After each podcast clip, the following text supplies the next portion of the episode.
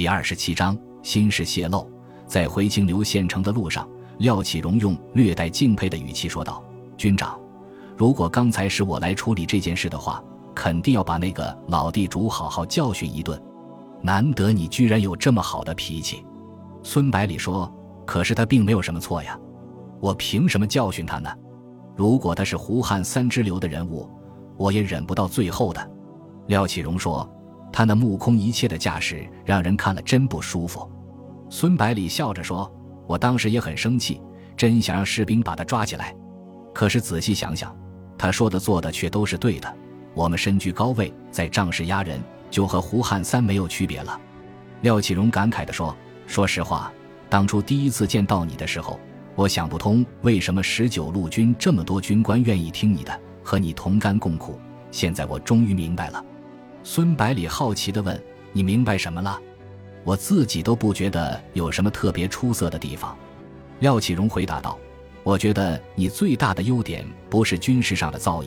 而是你宽广的胸怀和谦虚的品格，使不同性格、不同背景的人都能和你相处得很融洽。”孙百里点点头说道：“其实我的脾气也不是本来就有这么好的。当初刚刚学成回国，加入中央税警团，满脑子想的都是如何救民于水火，把祖国建设成富强的国家。但是随着时间的推移，慢慢发现问题没有这么简单。中国除了国民党和共产党两个主要党派外，还有几十个大小不一的党派和数不清的地方势力。这些人当中，同样怀有救国救民思想的人也不在少数，但是因为彼此信念的不同，不但没有携手合作，反而互相攻讦，甚至兵戎相见。中国本来就极弱已久，而这些民族的精英们又如同一盘散沙，如何能够建立统一的强大国家？其实不同的救国理论都有其可取之处和不足之处，只要大家能够互相包容，团结一致，选哪条路都有成功的可能。但是我们却没有这样做。最后，我选择加入十九路军，希望能够在这里找到志同道合的人，幸而老天保佑，有你们这些弟兄一直相伴左右，风雨同路。”廖启荣激动地说：“廖某愿意和军长一起实现富国强兵的梦想，给饱经苦难的中华大众创造和平幸福的明天。”回到清流后，孙百里立刻电令福州军政大学迅速选拔一批学员，派到闽西刚刚占领的地区组建地方政府，然后花了整夜的时间，把自己处理胡汉三和蔡大力事件的详细经过和心得体会写下来，印刷了数百份，供新到的政府工作人员做参考。次日上午，孙百里紧急联络中午，确认前线一切正常后，交代廖启荣继续督促部队加固工事，自己在警卫部队的护卫下驱车返回福州。刚刚下车，孙百里就找了一张白纸，用毛笔写上清流两个大字，然后用红笔画了个圆圈，把字包围起来。写完后，立刻安排亲信出发，送到上海给秦汉林，再由他转交给自己的表哥向天。送走了信时，孙百里在关注着前线战事的同时，焦急地等待着回音。这天，福州城里新开工一个规模较大的火柴厂，投资人是南洋华侨。杜周南为了表明政府的姿态，吸引更多的华侨到福建投资办厂，特意拉上孙百里一起参加揭幕典礼。然而在剪彩的时候，心不在焉的孙百里差点把手指头剪掉，引起杜周南的疑心。在回省政府的路上，杜周南问道：“主任大人，现在前方没有大的战事，后方也非常稳定，你还有什么心事呢？”孙百里连忙辩解道：“我哪里会有什么心事？昨天晚上天气闷热，没有睡好，所以精力不够集中，差点闹了笑话，真是对不起。”杜周南讥笑道：“孙百里呀，孙百里，你什么时候也学会睁眼说瞎话了？你们这些军人打起仗来，三两天不休息也是常事，怎么会一晚没睡好就没有精神？”然后把头伸到孙百里耳朵边，打趣道：“你是不是开始谈恋爱了？我在你这个年纪已经是花丛老手了，要不要教你几手？”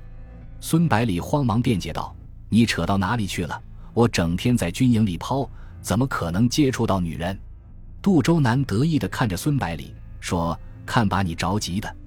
开个玩笑而已，用得着这么紧张吗？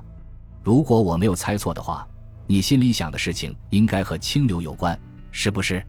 孙百里失声说，你怎么知道的？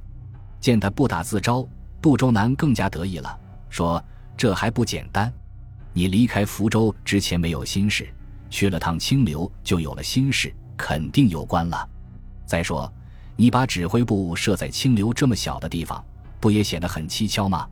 孙百里看隐瞒不住，只好和盘托出，把离开上海之前克劳茨如何告诫自己一定要占据清流，以及自己日前在那里的发现等等，一五一十地告诉杜周南，最后解释说，我并不是想隐瞒，只是还没有得到克劳茨的确认，怕空欢喜一场。杜周南听完之后，表情变得严肃起来，说，你的推测应该是对的，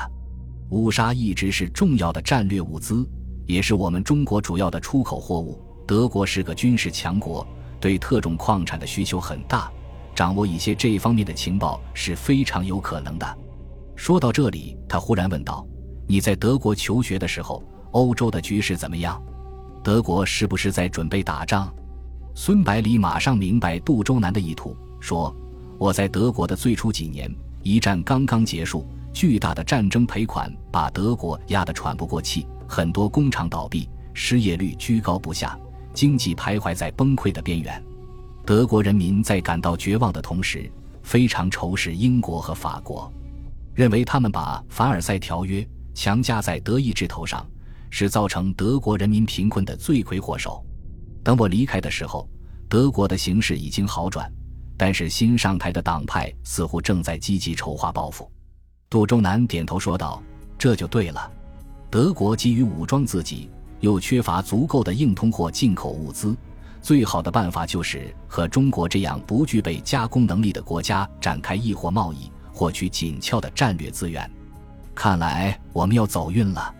孙百里也高兴地说，如果清流的钨矿储量丰富的话，就可以要求德国为福建建立比较完备的工业体系，再提供几个整式的装备。然后杜周南打断他的话，提醒道，最好我们先拟定一个详细的清单，到时候就作为谈判的依据，尽量争取最大的利益。不过咱们这么做确实有点对不起你的老同学呀、啊，毕竟这个情报还是他提供给你的。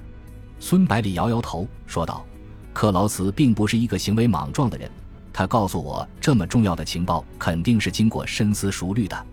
再者说，日耳曼民族是非常讲究纪律和团体利益的民族，如果没有高层的首肯，克劳茨就是和我的关系再好，也不会透露任何消息给我。杜周南眯缝着眼睛说，可不可以这样认为，德国政府是为了寻找潜在的合作伙伴，这样即使南京政府失去对中国的控制权，德国的在华利益也能够得到保障。孙百里坦然地说，其中的缘由咱们就不要再深究了，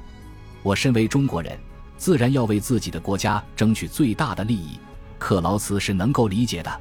我所担心的倒是南京政府方面，一旦得知清流有储量丰富的钨矿，很难保证不伸出手来。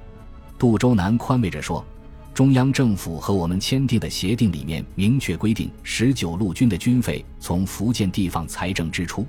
我们不找他们要钱，他们也不可以对我们伸手的。孙百里苦笑着说，所谓此一时彼一时，谈判的时候中央军急于从福建抽身出来，好集中力量对付红军，现在红军差不多要解决了，对我们就不会那么客气了。不过我们十九路军也绝不是好欺负的。看着孙百里自信满满的样子，杜周南笑着说，有你这句话我就不怕了，回去后就可以专心商量清单的事了。